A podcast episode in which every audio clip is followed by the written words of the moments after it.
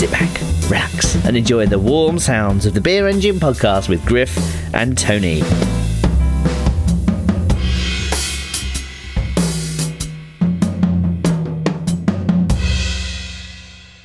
Hey, what's up, everyone? Griff here. Another episode of the uh, Beer Engine podcast, aka two fat guys ramble on for an hour about uh, beer and maybe whatever else. Um, the guy with me, uh, of course, uh, is uh, you know him as the flight attendant on American Airlines. Uh, he was on flight 7468 from Boise to Seattle. Uh, Tony, that is a famous flight where that was full of black shirted Antifa militia. So I know you were there. I know you were passing out drinks. You had your little apron on. You were asking all the Antifa guys in the masks and the shirts, what do you want? What do you want to drink? Do you want like an Alaskan amber IPA? Do you want, you know? So, Tony, how was the flight? What, what were those guys drinking? Well, these guys are outstanding human beings. Let me be honest. They are they are kind-hearted. They are completely non-combative. But the surprising thing is, Michelob Ultra drinkers, all of them across Oh, the yeah. board. I, I, I think it must be an edict coming from head office of Antifa, wherever that head office is. Sor- Soros. Oh yes, and not George Alexander for sure. Um, Oh, yeah, that's right. Yeah. I wouldn't be surprised if Tucker Carlson starts doing the Bill O'Reilly thing and he will start trying to boycott Michelob Ultra because it, much like a Bloody Mary, everybody knows that Michelob Ultra tastes better in the air than it does on the ground. Same with the Bloody Mary because of the cabin pressure. A Bloody Mary tastes delicious on a plane. You get it at sea level, absolute trash. I didn't know you didn't like Bloody Marys. That's funny. Um, yeah, no. The uh, so Tony, did you did you did you catch word of this? Were you are you just flying? Are, or, or, was this was this something that when you were up there in the air, you didn't know these guys were going to Seattle to start some shit? Or did did you find out when Trump said it? When did you when did you catch word that these were you know Antifa uh, you know warmongers? Warmongers, that's a strong term. I just thought they were heading to a rock concert. They were all dressed in black. Yes, there was something written on their t shirts, but as you know, I don't like to read things. I Oh yeah, of course. We all hate reading. Both of us hate reading. In fact, if we're going to um, consume information, I like it in picture form, and I'm not talking about moving pictures. I like it, you know, like the safety card that I that I that I point out at the start of every flight. That's how on I want to. pad thing. Yeah, that's how I want to consume my information. So if a shirt's got writing, I think it's all the same thing written on it. I think it's uh, like a Megadeth t-shirt. So I, I, I was thinking they were heading to a rock concert, not to an Antifa r- rally, but they're a little too polite, a little too well spoken, um, not raucous enough really to be rock fans. I, I just thought they were headed to a rock concert. I don't know why we would be having a rock concert right now, but they Well, we were because not to bounce around to that, but Sturgis or whatever. But anyways, um, so Tony, I, I, what do you think? I my thought. I had this thought when I was uh, writing this funny, hilarious bit for you earlier. Um, I was trying to think of the telephone game that had to happen for Trump to peddle this story, and and in my head, what I thought was some some batshit lady gets on the plane, sees that everyone's wearing masks because you have to wear masks, Yeah. right? Tells tells her like uh, sister or brother, who's you know whatever your crazy uncle on Facebook that oh everyone was on the plane wearing masks and they all everybody looked like they were headed into a war zone or something. And then crazy uncle interprets that like, oh, uh, you know, your aunt Jill was on the plane, and uh, she said everyone was was all uniformed up to go to war, and then it just kept going on and on and on until everybody was was wearing gas masks and or whatever and black t-shirts and holding uh holding you know tear gas uh, or some shit or hand grenades and going on a plane from the middle of Idaho to uh, Seattle. That's that was my vision for how this how this ended up. It, it's quite amazing that, that people just taking preventative measures these days are, are seen as radicals. Like, you have to do this to get on a plane. And I don't even think the woman that might have mentioned it to her her her crazy uncle or whatever um, might have even meant an- anything threatening by it. It's the people that are like that are outside that bubble that, that don't travel anywhere that are that are anti-maskers. They're the ones Never that- gone anywhere. yeah, they're the ones that really speed up this this game of telephone. And, and you're right, we see it in this area because we've had so few cases. Um, when when we've had um, the one or two cases that we've had in the past three or four months in this in this area of, of fifty or 60,000 mm-hmm. people, the stuff that goes Same around on, on on Facebook, going after these people that he was going around town and whatever else, and you then do a bit more research, and a lot of the time they're in a Melbourne hospital and they've they've caught it through the hospital system, or they're in aged care, but their address is back here, or they're they're a nurse and they're not even in the system. But there's a lynch mob that comes after them because their postcode or zip code, as you guys would, would call it, gets published, and then there's there's this game of, of telephone. I don't don't even know whether sometimes it is telephone, but people actually just making up out and out lies that, that people are spreading it in the community and you should be careful if you've been here and been there and then it turns out that these people aren't actually in the postcode at the time that they've they've caught the virus. My my favorite one still is the Antifa vans or bus Oh. driving from uh, driving from like uh, Hammond, Indiana to Chicago. That was when we were um, when we were at Memorial Day weekend ish when when we were sitting around and there was you know sort of the the George Floyd uh, protests um, had begun in, in Minneapolis and uh, certainly were were were happening in, in the Chicago area. Um, there was just this this very fake um, trail of destruction that was going through like every every um, patch website. If you're familiar with not not the guy, the uh, the website I'm that not. does like stupid. There's these stupid local next door would be another type thing where it's like this crappy local news, okay. and then um, like Facebook residents groups that were like, uh, "Oh, the Walmart on Weber Road has been ransacked." And then you drive over there, and it's like, oh, it's just people going in and out of Walmart like normal.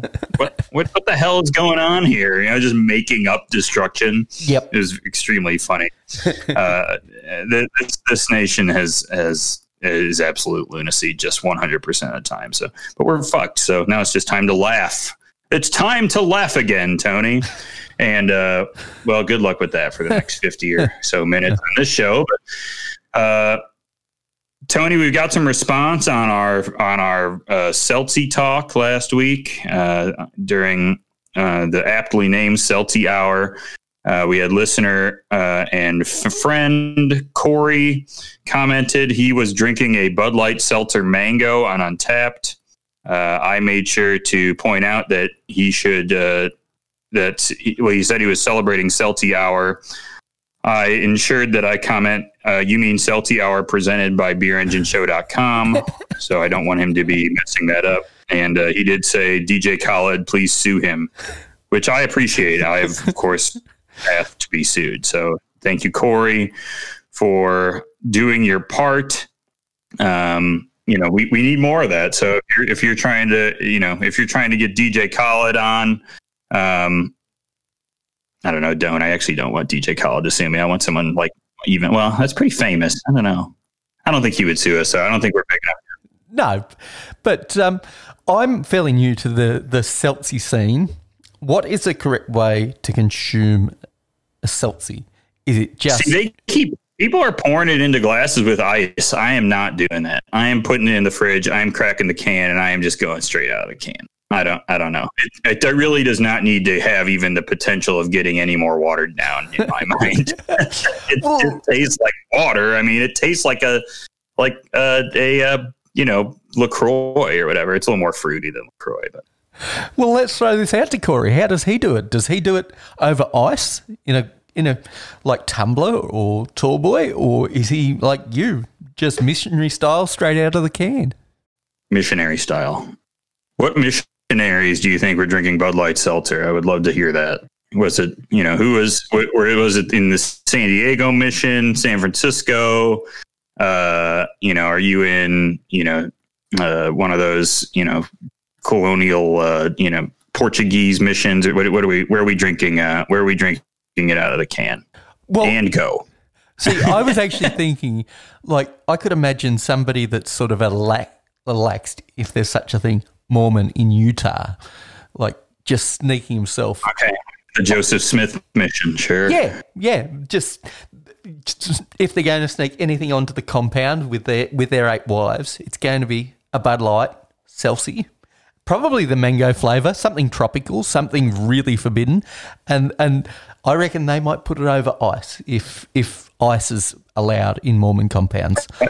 I would expect in the NBA bubble they've been they've been knocking off seltzers. That would be my that would be my expectation. It's low cal, it's low carb, um, and it's uh it's sort of just flat out refreshing because you know in Florida it's hot right now. It's hot and nasty there. So you do now. Which team do you think's leading um, the Celsi um, consumption in the bubble? Because there are a few teams that could. I I, I think Miami. My, yeah, that that's exactly where I was going with it.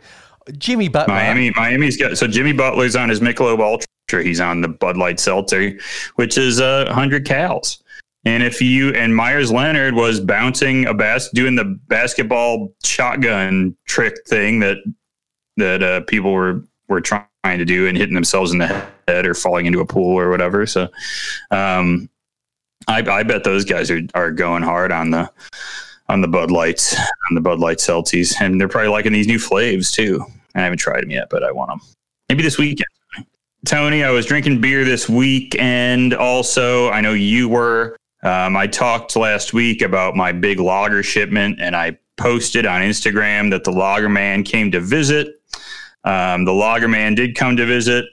Uh, he was not, uh, although I did get a comment, by the way, on my logger Lagerman post. I should shout that out. We always give cred to the commenters and uh, our listener Tom did say uh, to my post of Vlogger and the milkman, he said, This milkman fucks.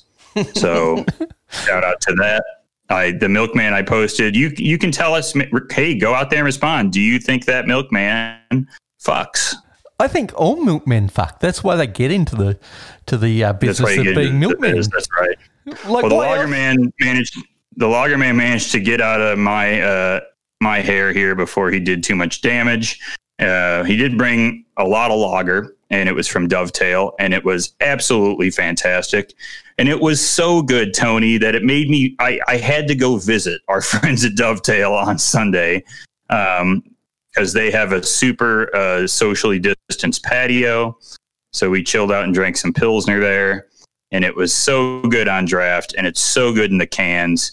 It is so good. So if you're in the Chicago area, you got to get yourself that Dovetail Pils and the Kolsch too. The Kolsch is stupid good too, but you got to get that stuff. It as much as I love Celti, boy, this this is a it, it it's probably you know double the calories of Celti. So don't do it if you're going to be healthy. But my God, is it some good Pils? So follow up your Celti with a nice Pils. Treat yourself, okay? So uh, are they just doing a brilliant straight up Pils straight down the line, or are they doing anything new, fancy? Um, yeah, it's or, it's it's they're a very traditional brewery. Nice. so they're banging out Pils, Kolsch.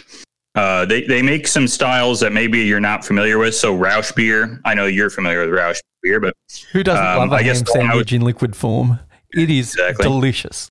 They make an excellent and and somehow refreshing Rausch beer. I would say. Um, really remarkable. Of course, if a Rausch beer is well made, it should be um, yeah. refreshing. It's it's designed to be refreshing.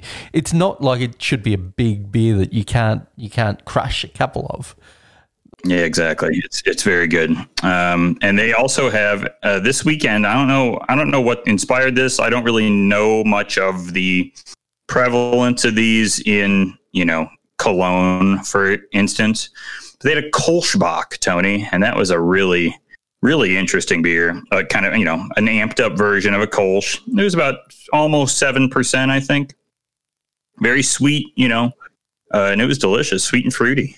Uh, I'm, I'm this is like me, beer style nerd, trying to get my head around what this thing is. So, is it just an imperial Kolsch? Is that what you're saying, or was it treated like you would a bock in its fermentation and stuff? Probably over your head, because um, I think an you're a little bit Kolsch, beyond me on like Bock techniques.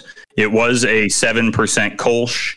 Kolsch is an ale so I don't know. I, I, guess I don't really know exactly like if they how you could apply Bock techniques t- to that, but I I I could be way off base on what specifically that technique is. Well, a, a lot of bocks and stuff um, go through longer uh, maturation processes than than say a Kolsch. A Kolsch is a fairly um, streamlined yep. production beer compared to a lot of lagers. So whether it was lagered, not not for a great deal of time, but I was just thinking a lot of bocks do tend to be lagered. So I wondered whether they did that or they just made an imperial version, which is neither right nor wrong. It, it's it, it sounds delicious either way. It's just me. I'm being, positive, but I bet I can find out. Now I would say that they tend again they tend to follow the um, the process, I would guess, to steal Sam, Sam Hinkie's, uh, uh, you know, catch terminology. Now, and then it just says Kolschbock style ale. So, you know, maybe they just made an imperial version of a Kolsch, and they probably, they certainly conditioned for a long time, anyways. Their beers have a very matured flavor, I would say, if that makes sense. You know, you can tell that they were not rushing these beers out the door. Um, so in the end, it uh, doesn't uh, really I, matter. But I would guess that they, yeah. Yeah, I think they I think they were probably they certainly weren't pushing this out the door in two weeks would be my guess, right? Like everyone's doing with hazy they're dumping that kveik yeast into hazy IPA and and firing that shit into cans and getting it out the door in a week in, in ten days or whatever. Uh, yeah, it's I, I would think these guys chilled on this for a little bit. It's just such a perfect style, those pilsners, and and I don't know. If, I'm not sure whether I buy into that. There's a there's a difference between a German Pils and a Bohemian Pils or, or a Czech Pils, if you want to break it down by state lines. I just think all Pilsners are delicious and it can. I mean, it's just hops. It's just what hops you're putting in it, right? I mean, the Czech. The Czech's going to use the Czech hops, and the German probably going to use the German hops. Yeah, yeah. Hops. Uh, and they they do have a slightly different water profile, of course. Um, yeah, no, for sure. Yeah, yeah, and and so a a Czech Pils is generally maltier and a German Pils is generally drier. And that's also a difference in their malt bill. And this is like brew, brewing nerd splitting hairs. But you can, if, if you were to get a classic example of either, they are different. I'm, I'm not sure which one's better. They're, they're all delicious in, in my view, if they're well made. Um, like Stella Artois is not a well made pilsner, even yeah, though it's probably not, not yeah, a pilsner. screw that. Yeah, we no, we can. Um, so I did. I did actually have another type of Pils that I think stands out more as being more distinct.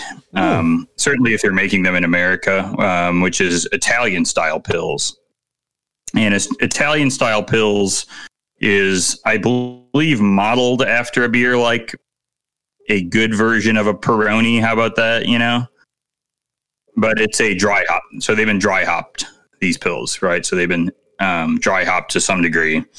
And Logsdon made one that that I got my hands on um, this week, and it was it's absolutely killer too. Um, it's much different, right? It's it's a little more brute force Pils, I guess, if that makes sense. It does. Um, it uh, it those hops are are you know they hit you in the forefront, so not not citrusy like like IPA is, you know, or, or nothing like that. It's not. It's not like drinking a. It's not like drinking a uh, a hazy or anything like that. But um, they, they, it comes at you with some like sharp upfront bitterness. But man, is it easy to drink? It it, it goes down so fast uh, with that hop like bite on the end too. Yep. Um, you can wipe that can out in about four glugs. It's it's very very easy to drink. The the dovetail one goes down easy for sure, and it finishes very clean, and it's very very that that conditioning has built a beautiful minerally finish on that. It's just it's more complex. This one is it's got you know, it's hops, man. It's hops and clean malt, and you can just fire that bet. You could drink four or five of these if you wanted to without without uh, wearing your palate out or anything. Boy, it's that tasty. So shout out to Logsdon for making sort of the more aggro version of Pils. We'll say, you know, the uh, this is like yeah, coming at you, punch you in the mouth a little bit. Beer nerd coming at you again, brewing nerd. Are they using traditional hops to dry hop that sucker? Is that done with either Saaz or Tettnang or something similar to that? Uh, who knows? Let's look at it. Tony, it's right here. Uh, what do I got? Right to hand. Love that. Uh, this is called Ferragosto, and unfortunately, it does not tell me what specifically the hops are. Um, it does have a nice picture of some of of Italy on it. So, um, nope, I I couldn't tell you off the top of my head. Unfortunately, I'm not a good enough. My palate is. I told you this. My palate is a child's palate, so I'll probably never know. But uh, it is it is really good.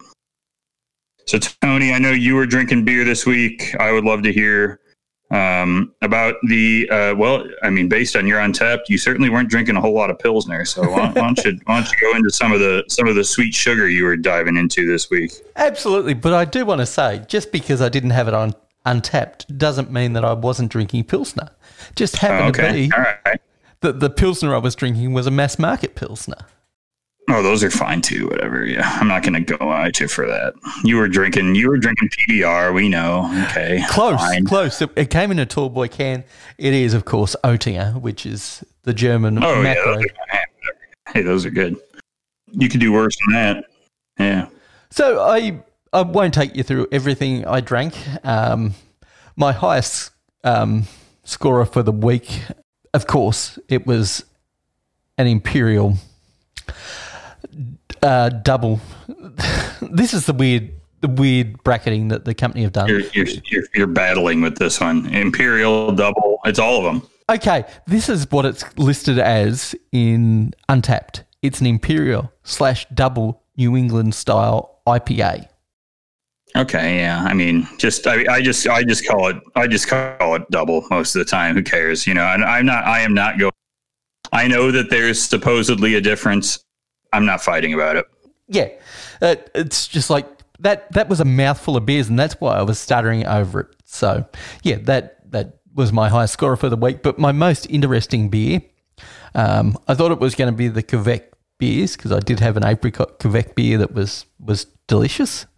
But most interesting was, of course, I, I seem to mention them every week. Deeds Brewing. They had another pastry They, they beer. can't stop. Yeah. Yep. They they're calling it just a an IPA and it's a Pavlova IPA. So a Pavlova is a quintessentially New Zealand dessert. Oh, that's gonna upset any Aussie listeners we've got other than myself because they've done research into it. It is actually a New Zealand dessert, not an Australian dessert. Deal with it, people. It's still delicious. We still make it at Christmas. Um, and so they've made a beer out of it. Are you familiar with a what a pavlova is? I am. I'm not. I, I some of it I've gotten from, um, of course, the Great British Baking Show, which we all know that I'm a I'm a fan of. Who isn't? Um, but maybe, but maybe I'm a. I, you know, my memory of it is not perfect. I, I would my my understanding is it's a it's a meringue. Absolutely, you got Um, that part Is right. that yep? It's a meringue, and I know I believe there's fruits. Um, there can be fruits. Now, this we're going to geek out on on Pavs here for a split second. Bear with me, people. We'll get back into the seltzer and beer talk in a second. So, a pavlova is a crispy outer shell meringue, so it's got to be crispy on the outside, but it has to be gooey, gooey in the center. And so you would make it sort of cake size, this this giant meringue, and you could use 8, 10, 11 Oh yeah, 'cause it's like whites. two different types of meringue, isn't it? It's No. like the there's a no, it's the same. Okay. It, it it's just your standard meringue. This is not an Italian meringue, but it's just in how it's baked and and how you have to let Oh, it cool. yeah. And it, so you've got this like crispy outside meringue with this marshmallowy center, and then it can be topped with a variety of things. And you're right there when you spoke about that it's traditionally topped with with fruit, kiwi being the classic fruit, mango being um, one of the many other fruits that you can put on a pav. but you can also top it with other things, um, like Yeah, the chocolate. British are putting berries on this thing, right? Oh. I mean, that's what they're they're Yeah. raspberries and blueberries on there. and and they're in season during our summer, so they're really acceptable. But you can also put chocolate, flake chocolate. I don't know whether you're familiar with flake, but um, it's a Cadbury's product. But the most classic, like Australian, you would say redneck, but we would call them bogans. But it's delicious. I'm not using this as a pejorative term in this this particular case. Is is putting a candy that we call a peppermint crisp on top of your pavlova. You crush it up and you put it on top of your pav. Absolutely delicious. So I mean, you're like Kelly. You like these mint chocolate stuff, and I I don't mind it that much, but the uh, yeah, I just I am not nuts about mint, mint chip ice cream, mint candy. Just doesn't. There's something about it that just throws me. I don't know. okay, It's not that I hate it. It's just like it's just it, I I I have a not even an aversion. I just it's like one bite, and I'm like, oh, okay, I get I get what that is. And I'm just sort of putting it away. Not you. with a peppermint Yeah, crisp. I'm you would, good. You would be on board with a peppermint crisp. Look one up while right. while we're talking, because again, geeking out about candies, but peppermint crisp is a it's a chocolate coated bar, but inside it is hard candy, but it's hard candy in sort of shard form. It had a whole bunch of air Man, pushed through it. that's- You show me this thing. This thing looks wild to me. It is I want to try it. I, I don't know. I don't know what I'll think of it, but I certainly want to try it because it is one of the oddest looking candies I've ever seen. Um, it it sort of makes you think of a Butterfinger that it would have a texture like a Butterfinger. Yes, yeah, but I don't does. know because does that shit get caught in your teeth like wild? Like is that stuff No. in your teeth for like a day? Okay, No, because it is it, it's more toffee like. So um, okay. yeah, it's very toffee like in fact. So Butterfingers are in your teeth for eternity, dude. They just never leave. yeah, no, th- these do leave, um, and yeah, they're not unique to Australia. They're just a Nestle line that I don't think America um, actually have. But yeah, I can get all this stuff, man. I've been buying Korean potato chips and shit for the whole pandemic, so I'm sure I could dig myself up some of these peppermint crisps. I should just order some. have you tried the butter flavored um, Korean potato chips? Oh, dude, they're so good. The honey Uh, butter chips. Yeah, oh the honey God. butter chips. Oh, so good. Yeah, official official rec from the Beer Engine Pod. Get your hands on those honey butter chips from Korea. Just type in Korean honey butter chips on Amazon. Not Amazon doesn't need me to promote them. Type it in on wish.com and see what comes up. and then try it on Amazon after that when it doesn't. Well, Um, jump on Amazon right now. See if you can get yourself a peppermint crisp because if you don't love it, I'm sure Kelly will. But um, yeah, sure, one of us will like it. Yeah. Yeah, but getting back to the beer, this was not a Pavlova um, sort of tribute that actually um, did the peppermint crisp route. They actually went the fruit route, and they actually gave you the um, the specs of how much fruit they put in it, which um, was a crazy amount of fruit and a crazy amount of hops.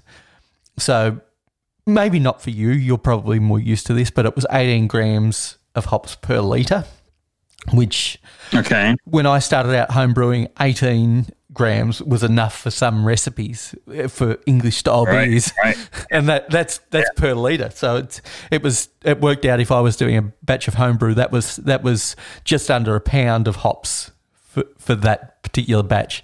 And then on top of that they fruited it with mango and and some other fruit at 200 grams per liter. So it was extremely fruited. And what I really liked about it, because a lot of these um, these Gloop IPAs can be over the top sweet, it had a nice balance with Warrior Hop, and it it wasn't just the bitterness that they got right. They also got um, a little bit of hop bite. I'm not sure whether it was um, just because it was really fresh, but it was a really nice, uh, not oh, sickly sweet version, but really delicious beer. That's awesome. Yeah, that sounds good. I would absolutely try that. This deeds deeds is your burial. Uh, They- this- this- They really this- are. They, they cost I'm, me a I'm fortune because I bought a Doppelbock from them. I bought um, a West Coast style IPA. I'm very excited. They're, they're calling it a new style West Coast IPA, and coming in at about 10%. That thing looks delicious. And I bought something else from them. Um, God knows what it is. It, it was deeds and it was it was fresh. It's like three days. I mean, that's me with burial, just clicking the buttons. I'm like, yeah, yeah, yeah, yeah. Send it. Yeah. So the pa- the Pav IPA is delicious. I'm glad I got two cans of that.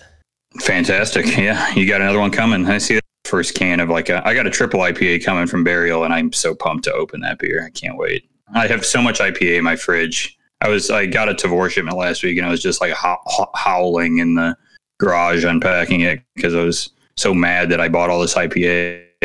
Um, but most of them been pretty good, and then I also have some more Burial that I keep buying, and I'm like, why isn't it here yet? And it's like I don't have 500 IPAs laying around. You know, I could always drink one, doesn't matter.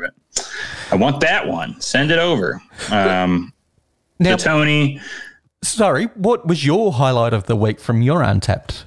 What, what was Oh, dude, the number one beer? Oh, Dovetail Pils. Do- I mean, Dovetail Pils was number one for you. Yeah, I think so. I mean, as much as I love all my little stouts and stuff, um, there's nothing I'm more excited to just plow through the, the, the eight of them I bought and the 12 I'm about to buy than that Dovetail Pils. I mean, um, it's probably not very exciting, but that's my, that's my top one this week. Um, I can't think of anything else that, that, that out, outdid that for sure. Um, if there's anything close, uh, if anyone's looking for something more interesting, I would say the stout I had from Burial this week, the portal between Genesis and non-existence. And Tony, this will be a little practice for you for a segment I want to do later. Okay. Uh, this was a stout with, with cocoa nibs, peanut butter, cinnamon, graham crackers, Tahitian vanilla bean, and smoked sea salt. And uh, it was very, very nice. It was intended to taste sort of like a, um, I think it was like a like a peanut butter like or like a fluffernutter sandwich. I guess would be what I'm what I'm guessing. Um, it was awesome. I mean, it was probably one of the best non barrel aged adjunct stouts I've ever had. Um, definitely had a lot of complexity to it. Was somehow easy to drink at 15% alcohol, and uh, went down n- no problem with that. Um, and that's why people love Burial because they're making they're making the sweet candy stout, and it is easy to drink somehow without being cloying. So, uh, of course, love that. But I got I got to give the big shout to the Dovetail Pils just it's not it's not even that it was obviously it's hard to you can't say one of those is better than the other but if you had to pick a favorite child, you'd you'd do at the end of the day have a favorite child. let's let's move into um, everyone's favorite segment the segment that i I have to re uh, paste the name of into every time we do the doc because I can't remember the order of the words. Uh, this is hyper beer nerd dork shit news. Tony, hit that drop. Hyper Beer Nerd Dork Shit News. All right, that was beautiful. We loved it. Uh, and uh, so, Tony, this week we've got some big news that came out pretty much today. So it saved my ass looking for content, but this is not the content we like to get. Uh, Surly, well, this is the, the so the first part of this content I love, and you guys know that from when I posted a people dancing around the maypole picture on Instagram. But uh, Surly, uh, the workers of Sur- Surly Brewing have uh, are attempting to unionize. Um, this just should not shock anyone. They work in a let's not call it dangerous, but a hard labor profession um, that needs rules and it needs regulations and it needs safety and it needs time off. And brewing is an let's call it a young um, industry here in terms of maybe not in terms of how long people have been brewing, but in terms of how long most of these small to mid-sized breweries have existed. Uh, Surly's one of the bigger ones in the Midwest, uh, certainly, um, and they have a big facility in Minneapolis. So I don't think this this doesn't shock me. Anchor has already done this, and Anchor union recognized and has been able to pass you know important um, measures along with uh, their their management. And of course, we all know that this this podcast uh, stands uh, with labor always. But the bad part of this, Tony, is that the day after Surly, uh, September 1st, when Surly, uh, the, the workers of Surly announced their their um, requisition or their their I guess proposition to unionize. It's not even a proposal; they just their demand. Um, as you can see, I haven't done a whole lot of labor organizing in my life, despite supporting it. Um, and I don't read books because who does that? We already went over this. So uh, this was posted today under the Workers of Surly Twitter account, and I am going to grab it here. Okay. So it says, uh, "Dear," and obviously it does not say who that is. Dear, uh, you know, worker, employee. We regret to inform you that Surly Brewing has decided to permanently lay off your position as part of a large-scale layoff that Surly Brewing Company will implement at, and here's their address. It's anticipated that this layoff will begin November 2nd. It's anticipated that your position with Surly Brewing will be laid off effective November 2nd. You do not have any bumping rights. In other words, you do not have the right to take any other employee's job. So I think that last sentence is important, of course, last two sentences. For the uninitiated, uh, which includes me, frankly. But my uh, what this would read to me as is okay. The day after we announced our intention to unionize Surly, which probably certainly I, I would guess is not like most place you know breweries that have tap rooms and restaurants, probably not you know raking in huge heaps of cash you know, daily or anything, but uh, also a brewery that theoretically would have built enough stability at this point to last, you know, for a period of time at least in difficult climate. Um, but ne- nevertheless, has decided that all things considered, got the request to unionize and said we're folding up shop, but we're not doing it till November, and also we're making a point to mention that you can't take anyone else's job uh, person who said you were going to unionize, which means almost one. I would I would guess to a T that they are planning to bring in scabs. It seems like because there's been talk that they've already um, or have continued to um, advertise new positions. So it sounds like they're already trying to establish a new non-unionized workforce to replace the the current workforce that they had. And this seems like nothing but a union busting type move from Surly, as far as I'm concerned. And they're using the COVID situation and the fact that their their tap room turnover is down to actually enable them to do that. And you want to talk about um, opaque sort of um, way Oh, of yeah. going about it by the day after talking about how they'd been informed that their, their labour force was was starting to organise, then going out and doing this and saying that it, it's been in the pipeline for a few weeks. Just makes no sense. And why wouldn't you leave that announcement at least a week or two later? The, the NLRB or whatever will have their you know be sinking their teeth in all over this. You know, this type of behavior by breweries probably should shock me, Tony. But uh, I think over the last handful of years, we've we've sort of learned. You know, breweries built, built, spent a lot of time over the last decade or two in the U.S. and and this has probably happened. You're probably still in this phase in Australia since you know we've talked about how you, how you guys are. I don't know what happens down there if you're like turning slower against the sun or something, or time moves different, whatever. But um, you're still in sort of the phase where craft brewers, I think, are build are creating goodwill mainly. Yes. Um, here, here it feels like they're giving it back. Uh, the mid-sized breweries, and I, I've mentioned this in the past, whether it be on this podcast or in, while I was drunk in the ether, or yeah, while I was drunk on this podcast. Any of those could have been could have been the case. But the when breweries grow to a certain size, it's poison. It's poison to their finances. A right. I mean that's one problem.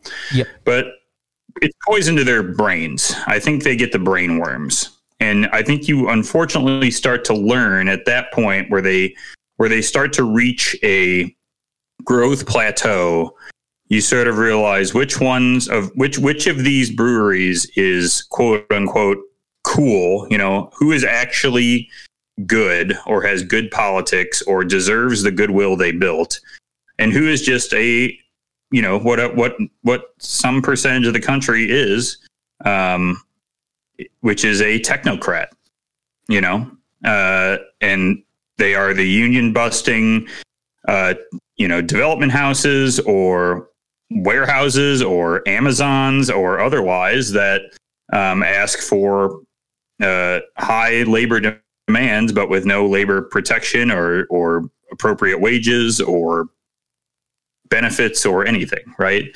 Um, I don't know where this comes from, Tony. I mean, I guess it comes from. Is it the product of the growth? Is it just a greed? Is it a product of greed? Um, I don't know, but I, I think we've seen it with Surly now. We've seen it with um, with Stone to a degree in different ways. Uh, uh, I I would not be surprised if we saw this happen with a brewery like a Lagunitas.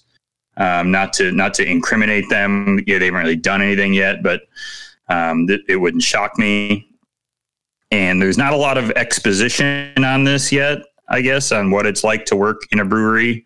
Um, we know that many breweries ask for volunteer labor. We'll say.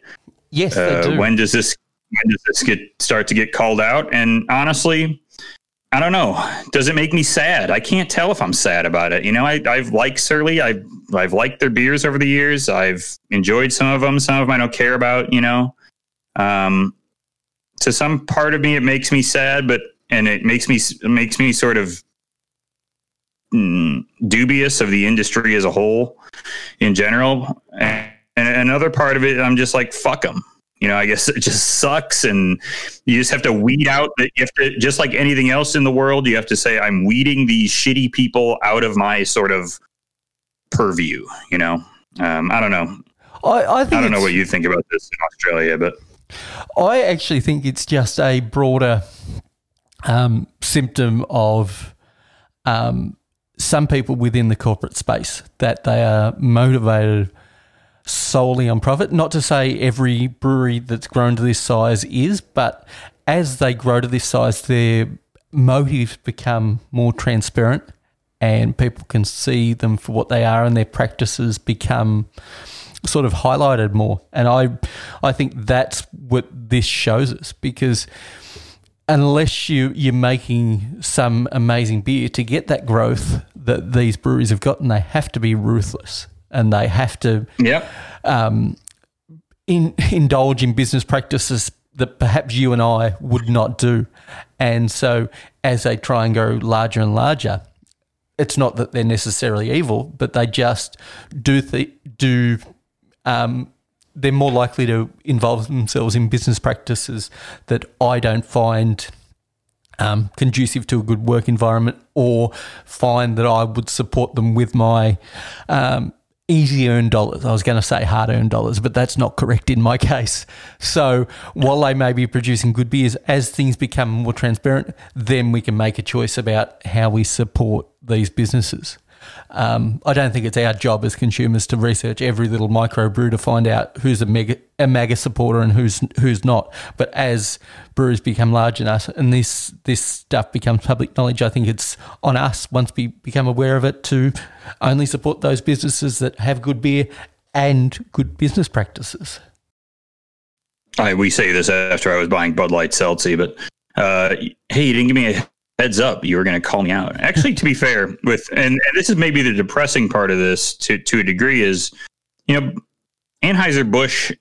I would say, I would say from a their practice I guess it's it's sort of uh, bird in the hand or you know six and one and a half dozen you know type of maybe combine those metaphors because um I think you can see more out in the open when a when a company like Surly uh, does something like this that is especially shitty towards its workers here in the Midwest, for example.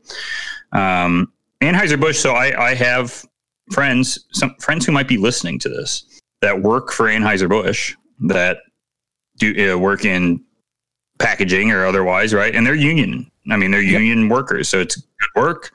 Um, certainly, even educated people, right? I mean, I I, I think um, before taking jobs like that, I know I've had friends who've been developers or otherwise that took this work because they said, well, it's better paying and it's safer and it pays more and I, I have better benefits, you know, and it's less less time, you know.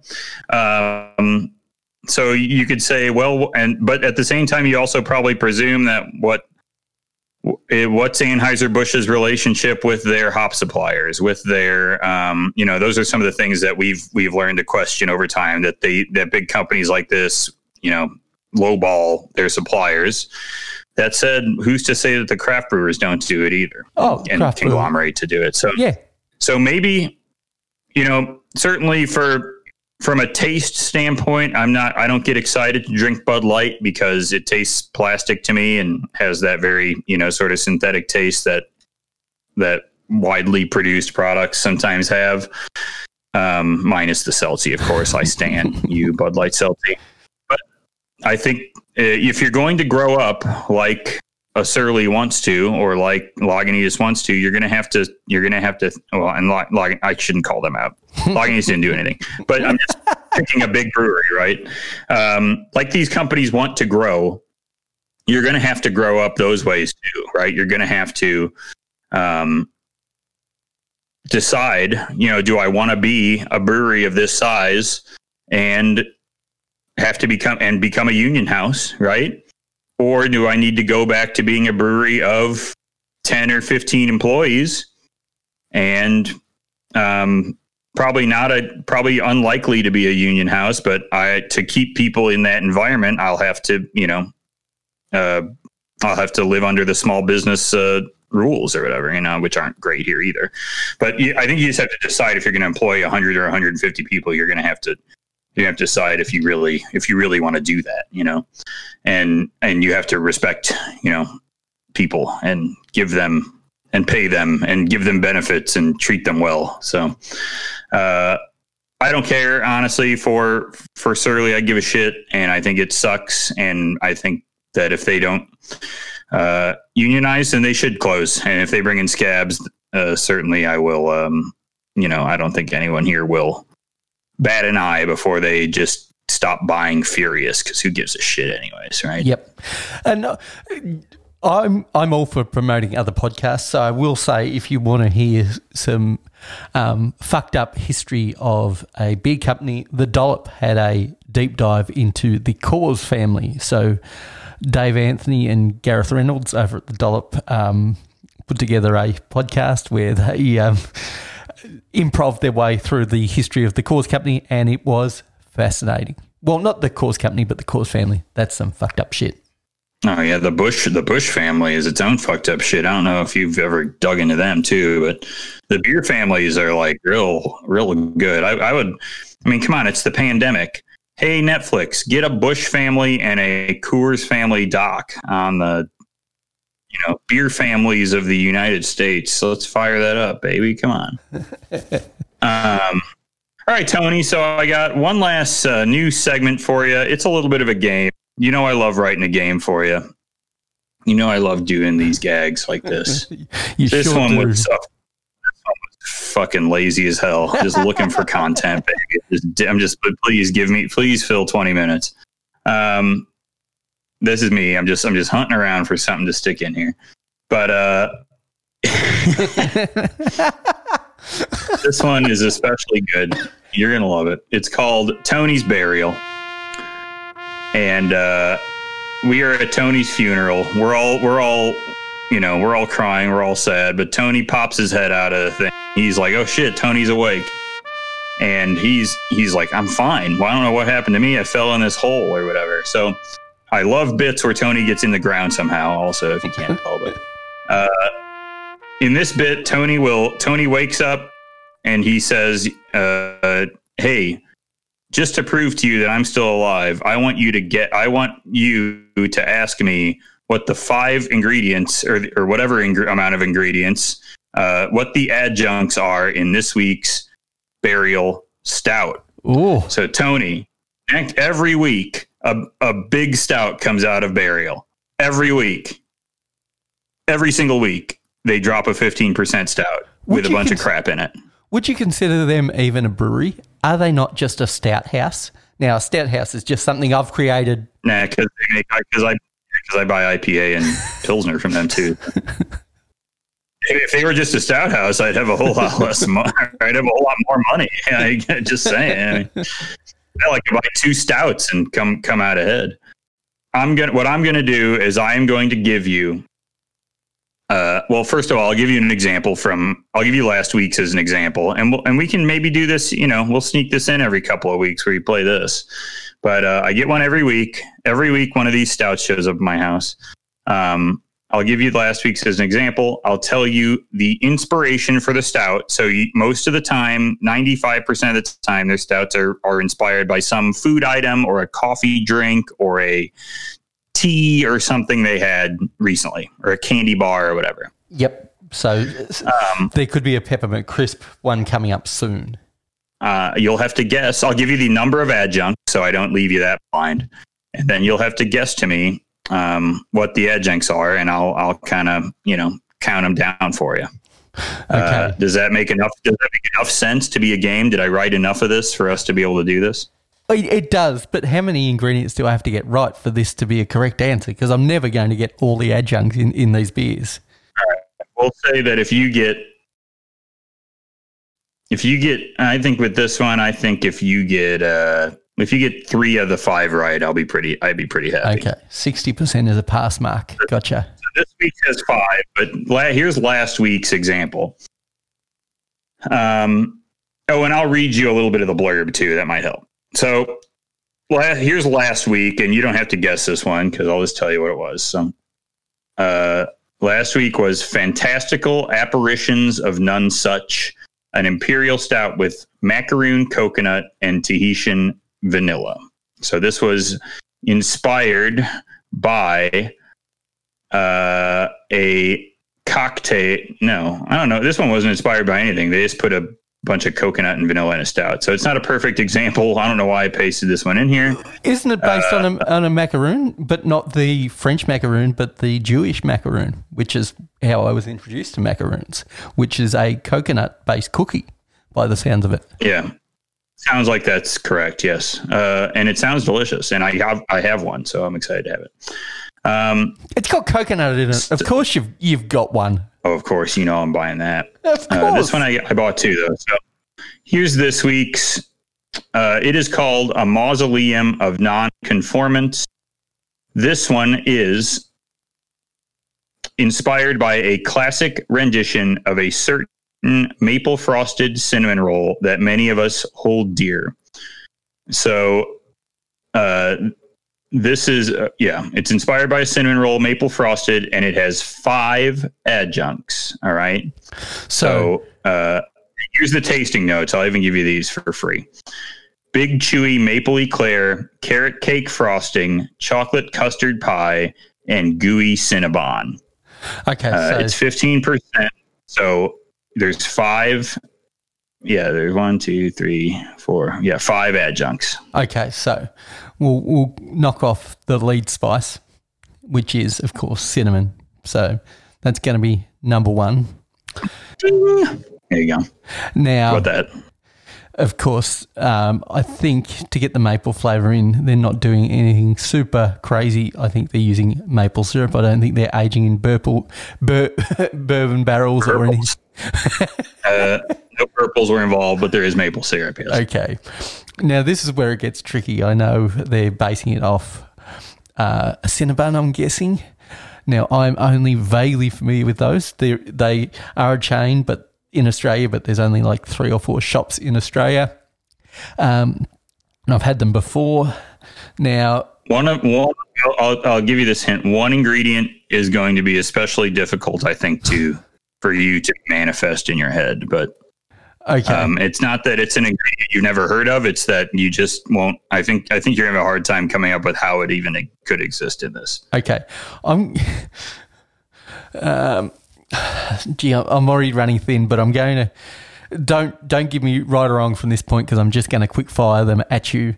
I'm going to say lactose. I think any modern pastry beer is going to have lactose in it. I think right. Yep, that's three. Okay, so I've got the pass mark. Now I'm just reaching, and I'm going to say and this one's going to be way off base because I don't even think these are in Cinnabons, but for some reason I think this has got raisins in it or some other dried grape. And my last guess is like, you can't put butter in it. What else is part of a Cinnabon? Vanilla. We'll go with vanilla as the last one. You got vanilla right. You All did right. not get the raisins right. Uh, the last one, and I was right. This was going to be a hard one for you. Butter was honestly like on the path. You were like walking the road. Uh, I'll read you their their phrasing here. I'll just read you the whole blurb. So, um, we our head brewer uh, asked us to create a recreate a classic rendition of a certain maple frosted cinnamon roll that many of us hold dear. We had to oblige by turning to our friends at Spicewalla for their killer Vietnamese cinnamon. We brewed this monster with absurd doses of powdered cream cheese and lactose with a hint of maple syrup and vanilla to get that classic breakfast great depth. Unfiltered and intended to coat as you drink fresh. That sounds delicious. Now you are having a go. Powdered powdered powdered cream cheese was the one that you that you missed. Now, I just want to say I can't wait till we start seeing like tiramisu dessert beers with, with powdered mascarpone rather than just straight up cream cheese. I'm, I'm not sure what powdered cream cheese is, but I need to get me some of that. That sounds delicious. Um, Yeah, I know. didn't yeah. know it existed, and it's definitely something that should go in everything now. It, it sounds amazing, and this sounds like I a might good replace beer. I replace milk with just stirring up some powder, a glass of powdered cream cheese. Oh. I don't know instead of uh, instead of milk. Gee whiz. Um, yeah, I saw that and I was like, that is that is one of the things that just sort of like blew my mind. Uh, Yeah. It's Uh, wild. And it should have tipped my hand when it said carrot cake frosting, because of course the only acceptable uh, carrot um, cake frosting is is the cream cheese version. But I was thinking, how do you get something more than lactose into it? I was thinking that's where the lactose comes in. That's what they're saying is carrot cake icing. But no, they're taking it a step further, and I can't wait to see more pastry stouts with cream cheese in it because I know a bunch of desserts with cream cheese in it. Oh yeah, oh, yeah, carrot cake frosting, right? But uh, yeah, so um, Cinnabons have what I would call yeah. I mean, it's it's a cream cheese frosting. I mean, it. I, I think of a Cinnabon. It's so good when it's hot, but man, is it disgusting. Um, and I'm sure the dough. I'm sure you know, fucking Paul Hollywood is cringing thinking of how that dough is made. I, God only knows, but um, they are good when they're warm. Man, it's wild to be fair, the best, the very best cinnamon roll I've ever eaten is actually in was in not. This is such a brag, but when it, when we were in Iceland, and it actually didn't have any cream cheese frosting. I don't think it was more of like a. It was much more bready than pastry. I'll say that, but a cinnamon does sound good right now, and I can't wait to drink this beer, Tony. Sounds delicious. I'll report back on it next next week. Well, actually, it'll be in two weeks because I have to order it tomorrow. So, mausoleum of nonconformance, Tony. It's named after a mausoleum, and that's where you were before you managed to answer this question mostly correct and and get out of your tomb uh, or casket or whatever it was I said you were in. Who cares? And uh, you know, now you're safe. So next week we can, you know, now you can guess another one after I whatever probably pull you out of a well or whatever it is like keep doing you for these games. Very good, uh, Tony. Um, I think we. I think you nailed that, and I think we have nailed yet another classic episode of the Beer Engine where I definitely made some loud banging noises, and hopefully we didn't have a bunch of cutouts. What do you think? I think we had some cutouts. I think you did make some banging noises, but otherwise, it was a really fun episode. At least it was to record. Um, so if anybody else enjoyed it, well, good luck to them. And if they didn't enjoy it, well, they can go fuck themselves. This was free. Hey, did you enjoy it? Did you not enjoy it? Did you hate it? Do you are you do you want me to pay you money because you spent your time listening to this? Well, you can email us at uh, beer engine show at gmail.com, I think. Uh, or you can uh, post on our Instagram. If you didn't know, I read our Instagram comments on the air. Even if you talk about the milkman fucking, I will read it out loud. Uh, and our Instagram is at Beer Engine Pod. You can uh, look at, and also you can look at pictures of what was that picture I posted this week, Tony? I made it in Microsoft Paint, where I am an expert, well known expert in Microsoft Paint. Uh, I'm sorry, Very good job by me. Image itself, but why using Microsoft Paint? Surely you should be using like the Nintendo version of that uh, Mario Paint. Ma- Mario Paint. Yes. Have you ever seen the YouTube of uh, like the Mario Paint music where they write like very complex songs and you can like follow the along the little Mario's bouncing around on there? You should look those up if you haven't seen. I have not seen those. Yet another YouTube rabbit hole for me to go down. Yeah, go, yeah, dig around in that. Um, hey, follow us on Untappd too. Uh, I've actually got picked up some Untappd followers. You guys like seeing my check-ins? I am Griff AD. Tony is Saint Maz. Um, now on mine, if you're in the if you're in the states, you will look at mine and you will say, "Yes, I know where those places are." If you're in the states and you look at Tony's, you will go, "What? What is that? what is that? That sounds good. I don't know how to get that," and you'll realize that's pretty far away. But if you're in Australia, which we do have a number of listeners in Australia, um, hey, you can go pick those up at your local uh, IGA. You know, don't go to your local IGA here though. You're not gonna be able to see shit. You know. Well, I would luck. say pick it up at my local IGA because it's the second best stocked IGA that I know of in the state. So, as far as Your being, poor guy right now is listening to this and being like, second. well, because he orders it through another store, and and they apparently like he uh. he has like one fridge door that he just stocks with the best craft beer. Apparently, these ha- these guys have an entire six store fridge just stocked to the hilt with craft beer, and he was able to get get me a Dainton's Imperial Bourbon Barrel Aged Stout, which I'm very thankful for because he only got um, three bottles of it, and I was lucky enough to get one of those bottles. So Sounds big good. shout, big shout out to Aaron. Yeah, nice job, Aaron. Um, so yeah, write us, text us, i- i- message us. I don't know. Uh, we'll, we will talk about it on air. Tony, I have to go and drink some of my own candy stout. You got any last words uh, before we close up the casket again? I'll be back. You cannot kill me. All right, everybody. Later on.